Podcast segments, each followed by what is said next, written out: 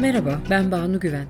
İsmail Ağa Cemaati ve Gerçek Bir Kızıl Gonca Hikayesi başlıklı 6 Ocak 2024 tarihli Kısa Dalga'da yayınlanan yazımı sizler için okuyorum. İsmail Ağa Cemaati ve Gerçek Bir Kızıl Gonca Hikayesi.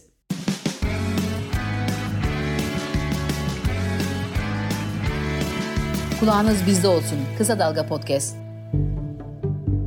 Kısa Dalga'daki ilk yazımın konusunu seçerken memleketin en can alıcı, herkesi ilgilendiren, sadece bugünü değil geleceğimizi de belirleyen meselesi nedir diye düşündüm durdum. Tarikatlarla, cemaatlerle el ele vererek kurulan AKP iktidarının dindar nesil yetiştirmek için özellikle de kız çocukları ve kadınlar üzerinden yürüttüğü toplum mühendisliği süre gelen bir konu olsa da güncelliği nedeniyle diğer meseleleri geride bıraktı. Kızıl Goncalar dizisinin de daha ilk haftadan reytinglerde ilk üçe girmesi tesadüf değildi. Dizinin ilk iki bölümünü bir oturuşta izledim. Türkiye'nin ideolojik fay hattının üzerine kurulmuş bir senaryo çıktı karşıma. Kolu devletin hemen her kademesine kadar uzanan tarikat, cemaat dünyasının karşısında Kemalist mesajların özellikle doğrudan ve öğretici bir üslupla verilmesi bana bilinçli bir tercih gibi geldi. Kemalist ailenin tek liberal ferdinin gördüğü muamele ise karikatürize edilmiş hissi yarattı. Zaman zaman kulağa zorlama gelen diyaloglar da vardı ama bu da bilinçli bir tercih gibi geldi bana. Diziyi benzerlerinden ayıran en önemli tarafsa bizi dışarıdan görmesi mümkün olmayan bir hayatın içine sokması. Dizideki tarikat ve senaryo kurmaca olsa da gördüklerimizdeki gerçeklik payı çok büyük. Açılsın istenmeyen Kızıl Goncalar Kızıl Goncalar'ın ilk iki bölümünü izlerken 15 Aralık 2022'de telefonda uzun uzun konuştuğum bir genç kadının hayat hikayesini izler gibi oldum. Burada Ayşe olarak anacağım bu genç kadın İsmail Ağa cemaati müridi bir ailede doğmuştu. Kızıl Goncalar'da gördüğünüz sırada oturan ama ayakları yere değmeyen kız çocukları var ya onlardan biriydi Ayşe'de Cemaatin Kur'an kursuna 4 yaşında başlamıştı.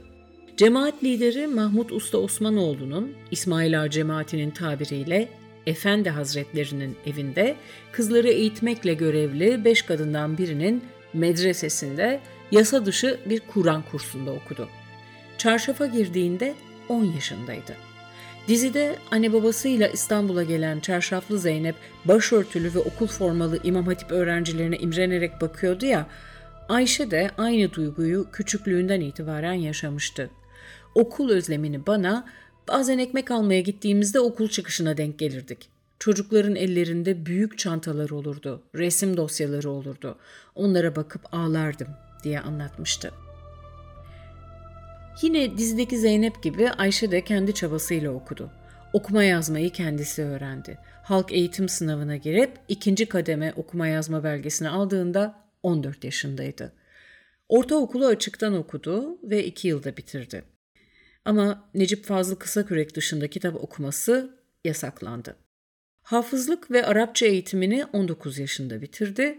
Arnavutköy'de cemaate bağlı bir vakfın Kur'an kursunda öğretmen oldu. 60 kız çocuğu ve 5 öğretmen dersleri 3 artı 1 bir evde yapıyorlardı. Ama bu da uzun sürmedi. 20 yaşına geldiğinde şiddet gördüğü için evden ayrıldı. Psikolojik, fiziksel ve ekonomik şiddet gördüm. Kurstan ceza aldığımda döverdi annem. En son bir tartışmada eline oklava alıp başıma vurmaya başladı. O gece eve polis geldi. Annemi şikayet edecektim ama edemedim. Onlar da peşine düşmediler.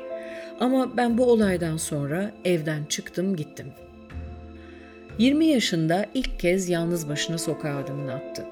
20 yaşına kadar hiçbir erkekle arasında doğrudan olağan bir diyalog geçmedi. Spotify'da eşleştiği bir gencin üzerinden kendisiyle benzer durumlarda olanların başvurduğu Yalnız Yürümeyeceksin ile tanıştı. Birkaç hafta sonra burayla temas kurdu.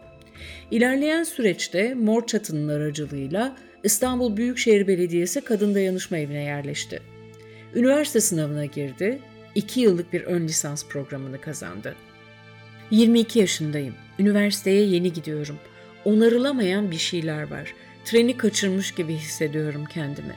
Daha iyileşmedim, ilaç tedavisi görüyorum. Yeni arkadaş edinmekte zorlanıyorum. Üniversitede iyi anlaştığım bir arkadaşım var ama ona da hikayemi anlatamadım. Geçmişimden herkese bahsedemiyorum çünkü. Ayşe ile konuşmamızda cemaat yurdundaki baskıya dayanamayıp intihar eden tıp fakültesi öğrencisi Enes Kara'yı da anmıştık. Ayşe de bazen kendini öldürmek istediğini söylemişti. Ama bu duyguyu yaşarken de yalnız değildi. Çevremde birçok intihara meyilli kadın vardı. Bir arkadaşım Kur'an kursunu bıraktı, çarşafını çıkardı, üç yıl sonra hayatına son verdi. Kardeşinden ve babasından şiddet görüyordu. Tek arkadaşı bendim. Çarşafını çıkaran bir arkadaşı daha babası reddetti. O da ölmek istiyordu. Hafızlık yapsın diye öldüresiye dövülen bir arkadaş da kendine zarar veriyordu. Kurstan balkondan atlayıp kaçmak isteyen kızlar da vardı. Çarşafı çıkarmak isteyenler vardı. Bir arkadaş YouTube izlemiş. YouTube beni günaha sokuyor, cehenneme gideceğim diye ağlıyordu. Bana ben daha fazla günah işlemeden ölmek istiyorum demişti. Cemaatin polisle de ilişkisi vardı. Şikayet edildiğinde göstermelik olarak hangi kurs, hangi adres diye sorarlardı ama baskın falan olmazdı. Ayşe özgürlüğüne kavuştuktan sonra Kur'an kursundan ayrılan iki talebesine de yardımcı oldu. Ayşe ile tam da Hiranur Vakfı'ndaki çocuk gelin skandalının ardından konuşmuştuk. Ayşe cemaatte 16 yaşındaki bir kızın 18 yaşındaki bir çocukla evlendirildiğine tanık olmuştu. Ayşe'nin aktardığına göre cemaat yetiştirdiği kızları daha küçük yaşta evlendirmek yerine hafız yapıp hizmete zorluyordu. Kızlara okumak yasak. Kızıl Goncaların karakterleri kurmaca olsa da orada gördüğünüz kadınların cemaat içinde karşı karşıya kaldıkları durum gerçek. Kendine camia diyen, tüzel kişilik olarak da bir derneği olan İsmail Ağa cemaati de dikkatlerin üzerine çekilmesinden endişe etmiş olacak ki Kızıl Goncalar dizisi son bulmalı dediği malum açıklamayı yayınladı. Öyle ya kız çocuklarının asla okula gönderilmemesi gerektiğini söyleyen bizzat kendi merhum efendi hazretleri yani Mahmut Usta Osmanoğlu'ydu. Usta Osmanoğlu'nun 31 Aralık 1996'da Ahmet Yesevi Külliyesi'nde yaptığı konuşmadan ilgili bölüm. Kızlar katiyen orta, lise, üniversiteye gitmez cemaatimizde. Avanaklık etmeyin. 224 bin peygambere gidip danışsanız, 104 kitabe arasanız bunun fetvası yoktur. Siz melek gibi, nur gibi çocuklarınızı, kızlarınızı nasıl o gibi yerlere teslim edersiniz? Bunu burada duymuş olun tekrar. Kızlarımızın tek gideceği yer kız medreseleri vardır, oraya gidecekler. Kız medresesi, dikkat edin. Hocaları hanım, müdireleri hanım, arkadaşları hanım. Hiç erkekle işleri yoktur.'' Bu anlayışın sahibi Usta Osmanoğlu yaklaşık bir buçuk yıl önce öldü ve Türkiye Cumhuriyeti'nin Cumhurbaşkanı olan Recep Tayyip Erdoğan onun tabutunu omzunda taşıdı. Ayşe ve nicelerini okula göndermeyen anlayış o gün bir bakıma iktidar tarafından omuzlarda taşınmış oldu. Dahası da var. Erdoğan 14 Mayıs seçimine bir gün kala Ayasofya'da akşam namazı kılmadan önce Usta Osmanoğlu'ndan sonra cemaatin başına geçen Hasan Kılıç'ı Fatih'teki İsmail Ağa Camii'nde ziyaret etmişti. İdeolojik örtüşme Erdoğan 2012 yılının Şubat ayında katıldığı AKP Gençlik Kolları Kongresi'nde dininin, dilinin, beyninin, ilminin, ırzının, evinin, kininin, kalbinin davacısı bir gençlikten bahsediyorum demişti. Bu cümle Necip Fazıl Kısakürek'ten alıntıydı. İsmail Ağa cemaatinin kadınları duvarların ve çarşafın ardına hapseten düzeni de her ne kadar kendi kızlarını üniversiteye göndermiş olsa da Erdoğan'ın ideolojisine uygun ve hayaline hizmet eden bir düzen. AKP'nin Kadın ve Demokrasi Vakfı Kadem'de kız çocuklarını okula göndermeyen cemaatlerle mücadele etmek yerine dizinin Türk toplumunun milli ve manevi değerlerini yıpratmaya çalıştığını iddia etti. Hedefindeki gençlik tarifini açıkça dile getiren bir iktidar varken Kadem'in bir diziyi toplum mühendisliğiyle suçlaması garip bir çelişkiydi. Anayasal hak ve ödev Anayasanın eğitim ve öğrenim hakkı ve ödevini düzenleyen 42. maddesi kimse eğitim ve öğrenim hakkından yoksun bırakılamaz diye başlar. İlk öğretim kız ve erkek bütün vatandaşları için zorunludur diye devam eder. İktidar ve organları diziyi yayınlayan Fox TV'ye cezalar yağdırmak, set olarak kullanılan mekanlardaki çekim izinlerini iptal etmek yerine anayasanın öngördüğü eğitim hakkını güvence altına almak zorundadır. Ne var ki Anayasa Mahkemesi kararlarını saymayan, üstelik siyasi İslamcı olan bir iktidardan bunu beklemek saflık olur.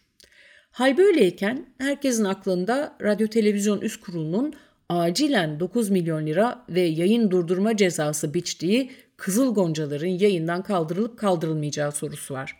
Ben şahsen dizinin yeni bölümlerini iple çekiyorum. Hem Fox TV'nin hem de dizinin yapımcısı Goldfilm'in bu cezalara direnmesi ve karşı dava açması izleyiciye bu yoldan dönmeyeceğiz mesajıyla birlikte ümit veriyor.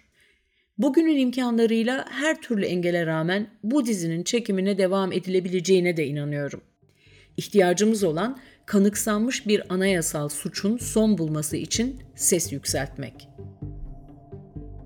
Sesimizi yükseltelim ki hapsedildikleri dört duvarı ve çarşafları yırtmak isteyen kız çocukları ve kadınlar cesaret bulsun. Sesimizi yükseltelim ki Milli Eğitim Bakanı Yusuf Tekin, İsmail Ağa cemaatinden ziyaretçileri makamında ağırlayamasın, cemaati okullara sokamasın. Meydan tamamen İslami dogmalara saplanmış erkeklere kalmasın.